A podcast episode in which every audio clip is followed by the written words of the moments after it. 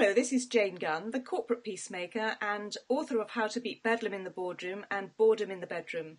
And this podcast is about how we can gain a better understanding of some of the aspects of conflict to help us lead happier and more productive lives.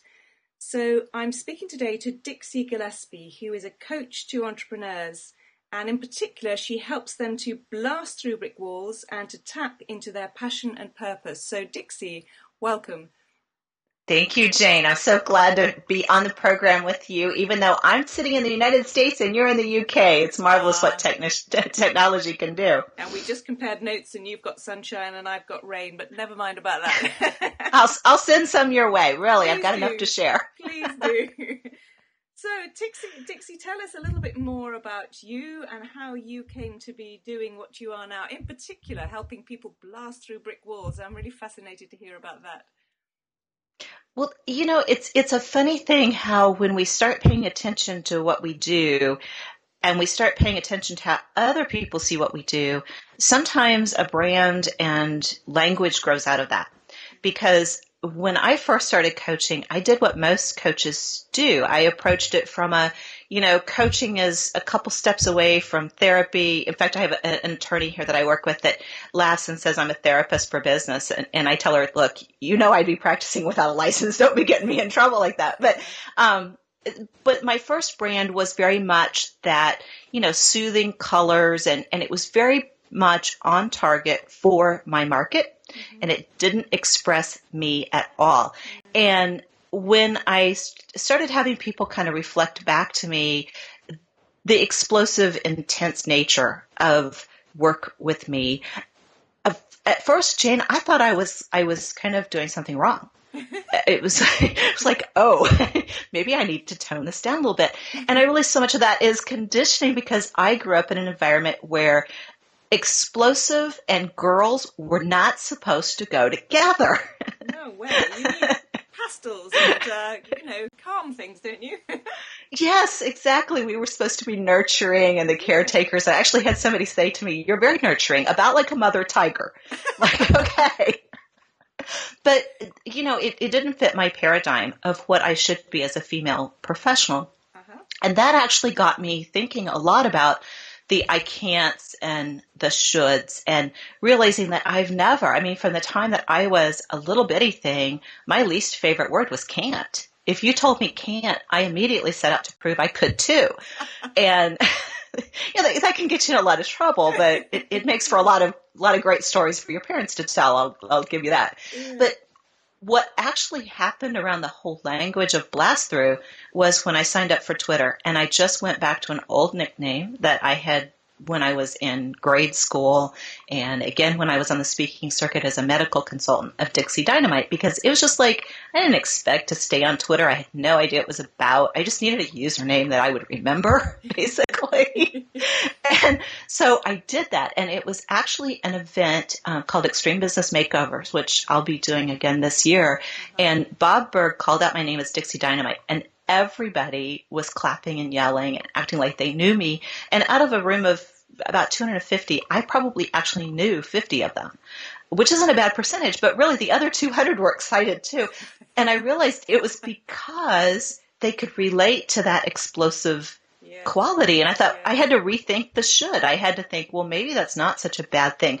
So I started moving toward a lot of you know if if people want explosions if explosions actually aren't always a destructive thing if they can be a very constructive thing i started looking at models for uh, explosions dynamite in a constructive environment and realizing that you know one of the things that i have always looked for when i work with a client the first thing i look for is what kind of barriers are you building between you and your reality and what you say you want. Mhm.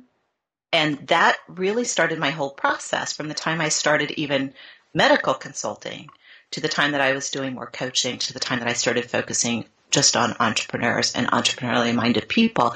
And so the, the brick walls kind of out of that because I realized we build those barriers like another brick in the wall, as the song goes, um, out of I can't, I should, I must, um, you know, and we just kind of construct them. And then frankly, sometimes we hide behind them And that was the other thing I realized is that, and I've, I've done it. I mean, most of this work I did by trying to figure out how to get where I wanted to go, not just how I work with clients. It was looking at where I am, what path I wanted to be on, and wondering why I kept seeing these brick walls in my path and breaking that down and, and recapturing personal power, which is a, another story. But um, that's just kind of how that, that terminology evolved was if there are brick walls in your path, you know, why peek around them? Why go, go to the trouble to climb over them? You know, just blast through them and let's move forward if that's the direction you really want to go. I like the metaphor very much. So, but Dixie, what are some of the challenges and conflicts that entrepreneurs are finding or actually creating into those brick walls? Well, I actually, you know, I say there are four types of, of walls. There are four types of bricks that we use.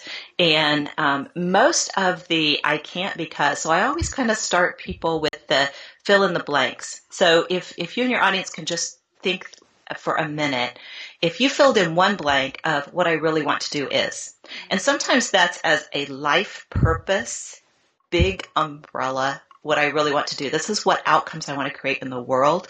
And I know what my purpose here on earth is. And sometimes it's a, what I really want to do is right now, this month, this is what I want to do because it will lead me closer to my purpose. Um, but whatever that is, what I really want to do is almost inevitably people would fill in the next blank with, but I can't because. And then there are people who say, well, I wouldn't say can't. I know better than to say can't. Can't's a bad word. So they'd say, I haven't yet because. yeah. And see, it's okay to say can't. If you have a belief system around can't, by all means express it so that we can challenge it. But it came down really to four things. Circumstance. So it might be, I can't because I don't have a degree. I can't because I'd have to move to another part of the country. I or another part of the world.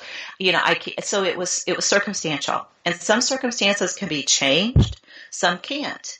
You know, if you're saying what I really want to do is uh, dance ballet, and you know you're as I am, you know, in your 40s and have never danced ballet in your life, that's a circumstance probably isn't going to shift for you.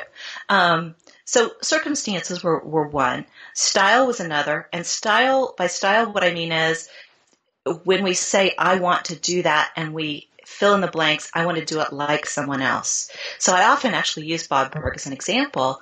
If I said, I want to teach the Go Giver, but I can't because I can't do it like Bob Burg. Mm-hmm. Well, yeah, you're right. I can't, but I, you know, I can develop my own style of teaching the, the Go Giver, and he's been so supportive in that. So style is a big one. Um, he and I actually did a, a great dialogue for the um, the Dynamite Dialogues package around style and around the way he developed his own style, which is fabulous. The next is consequences. I can't do that without risking this, or maybe I can't do that without this happening, or without giving up this. You know, it's a which is more, is it worth it? Yes. And then the last one is design, and it's tricky because people say what I really want to do is, and then they describe it so completely. I mean, they've got that movie plot figured out from the time that, you know, you see the title to the, to the closing credits. And they want it to go exactly that way. And it's quite possible that it cannot go exactly that way. And I always tell people crying over that is like, you know, the, the kid crying because the circus has left town.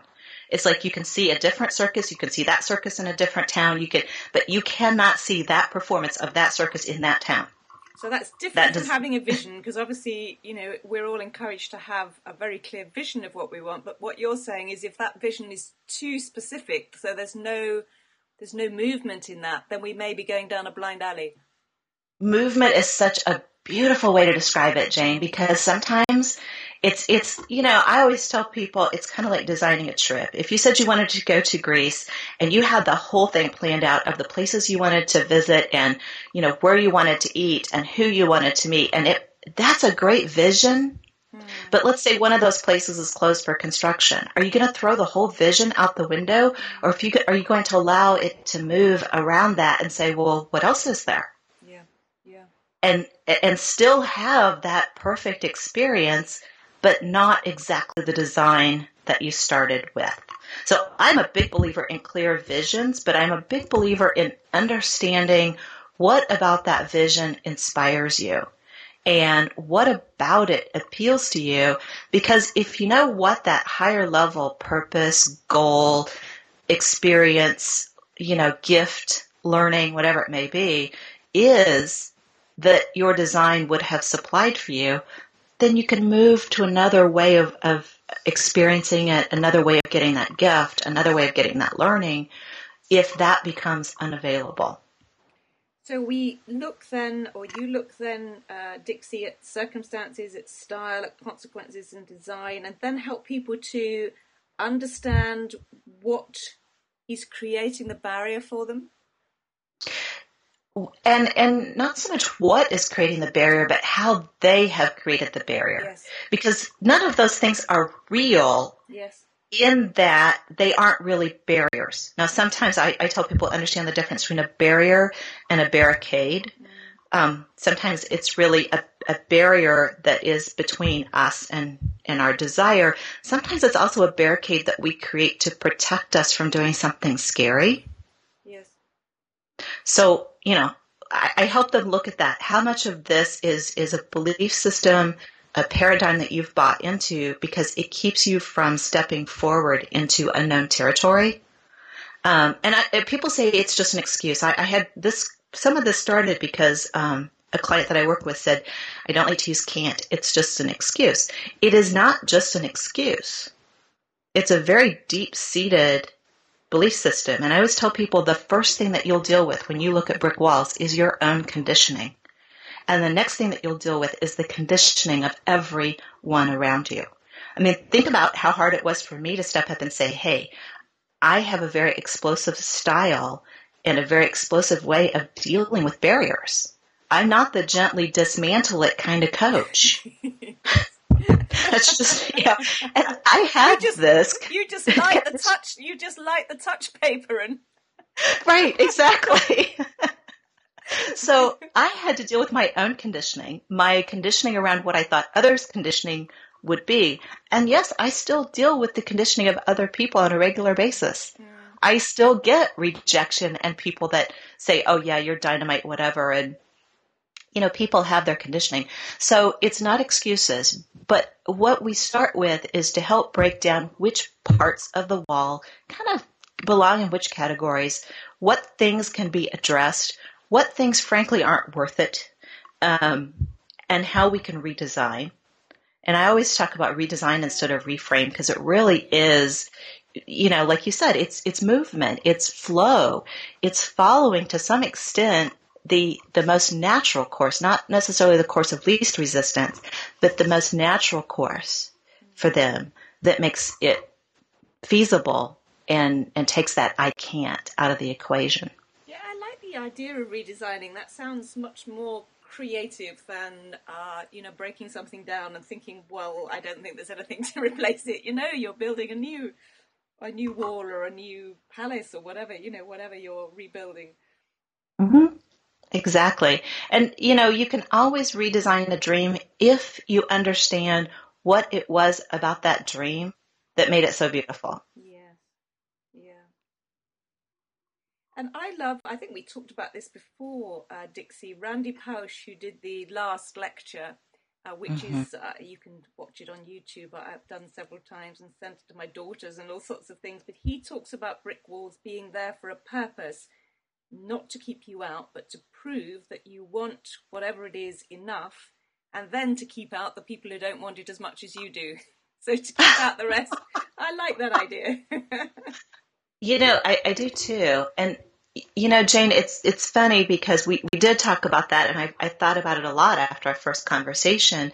And the first, I call them blasting caps. There are four questions that I teach people to use to challenge the bricks in the wall. And I call them blasting caps because a blasting cap is that small primary device that you use. And actually, in um, demolition, it's used to create a controlled explosion because it's used to to create weaknesses in certain places in the structure so that when you hit it with the real dynamite it collapses in a somewhat controlled manner ah. And I, I, like that metaphor because it's not just to go in willy nilly and blow everything to bits and then see what we have left. you know, really, I'm not quite, quite, you know, that, that much intense. So it's, it, I look at these as if we use each of these questions very strategically in order, we can create weaknesses in the, the belief system that's been holding them back and the viewpoint that has been, you know, creating this this tunnel vision for them. And then when you hit it with the, the real dynamite, it's not such a huge oh my gosh, my whole worldview just blew up. Yeah. So I start with, do I really want it? And it's exactly what Randy's talking about. Mm-hmm. You know, if you don't really want it, and it's a, I should want it, um, you know, this is what I ought to be doing, this is what people have told me I'm good at, whatever the case may be. Or if it's a, you know, I wanted this at some point in my life and I just got fixated on it. And if I step back and really look at where my life is now, I realize that isn't even what I want anymore. Mm. That happens a lot. If that's the case, you're not going to put the energy behind it. And I think that's exactly what he was trying to say is that sometimes those walls are there mostly because we are not putting the energy into moving down that path. And we're not putting the energy into moving down that path because that isn't really what we want at our deepest level. Yes. And if we could all easily do anything we wanted to do, if every choice was easy, we'd never put the energy behind any one thing. So, do I really want it? Is the is the first thing you have to really test or we have to test ourselves in in, in deciding whether it's even worth putting the energy in because obviously i like the uh, metaphor of explosion because you do need that dynamic energy to be able to achieve spectacular things don't you Mm-hmm. And everybody exhibits energy in a different way. It's like the internal light. I actually do a keynote about that the passion being the internal light and the purpose being then the way that we fuel that internal light. And everybody's is different. You know, some people are that very gentle, you know, the, the fire in the hearth, very controlled burn, very comforting. And some people are more like a bonfire.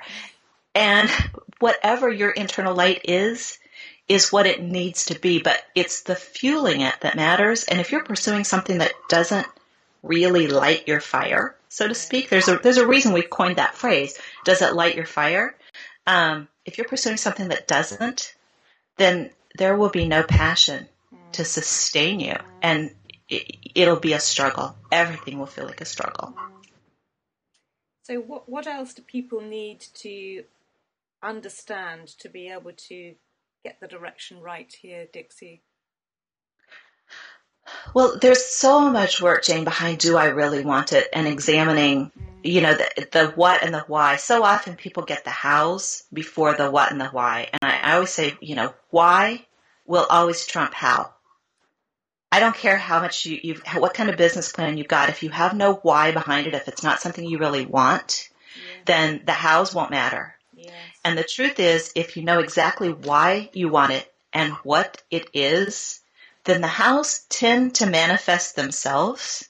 People don't believe that, but I've seen it proven over and over and over.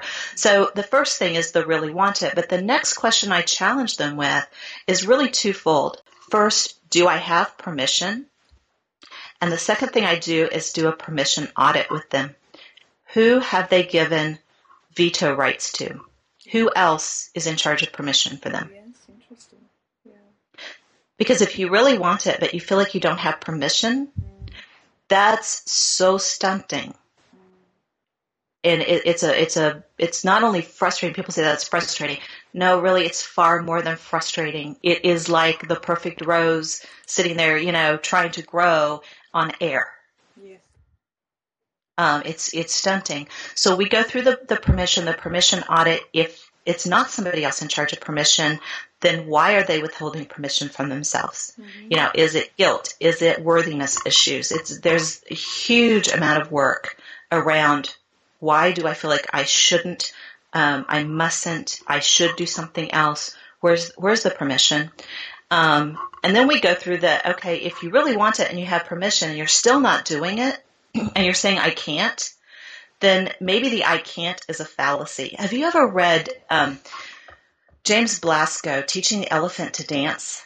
No, I'd like to read that. Just oh, I love, I, I, I, love dancing and the idea of an elephant. I think you would enjoy it so much because it's about organizational change. Uh-huh. Um, and it's, you know, the, the kind of the manager is change, change agent.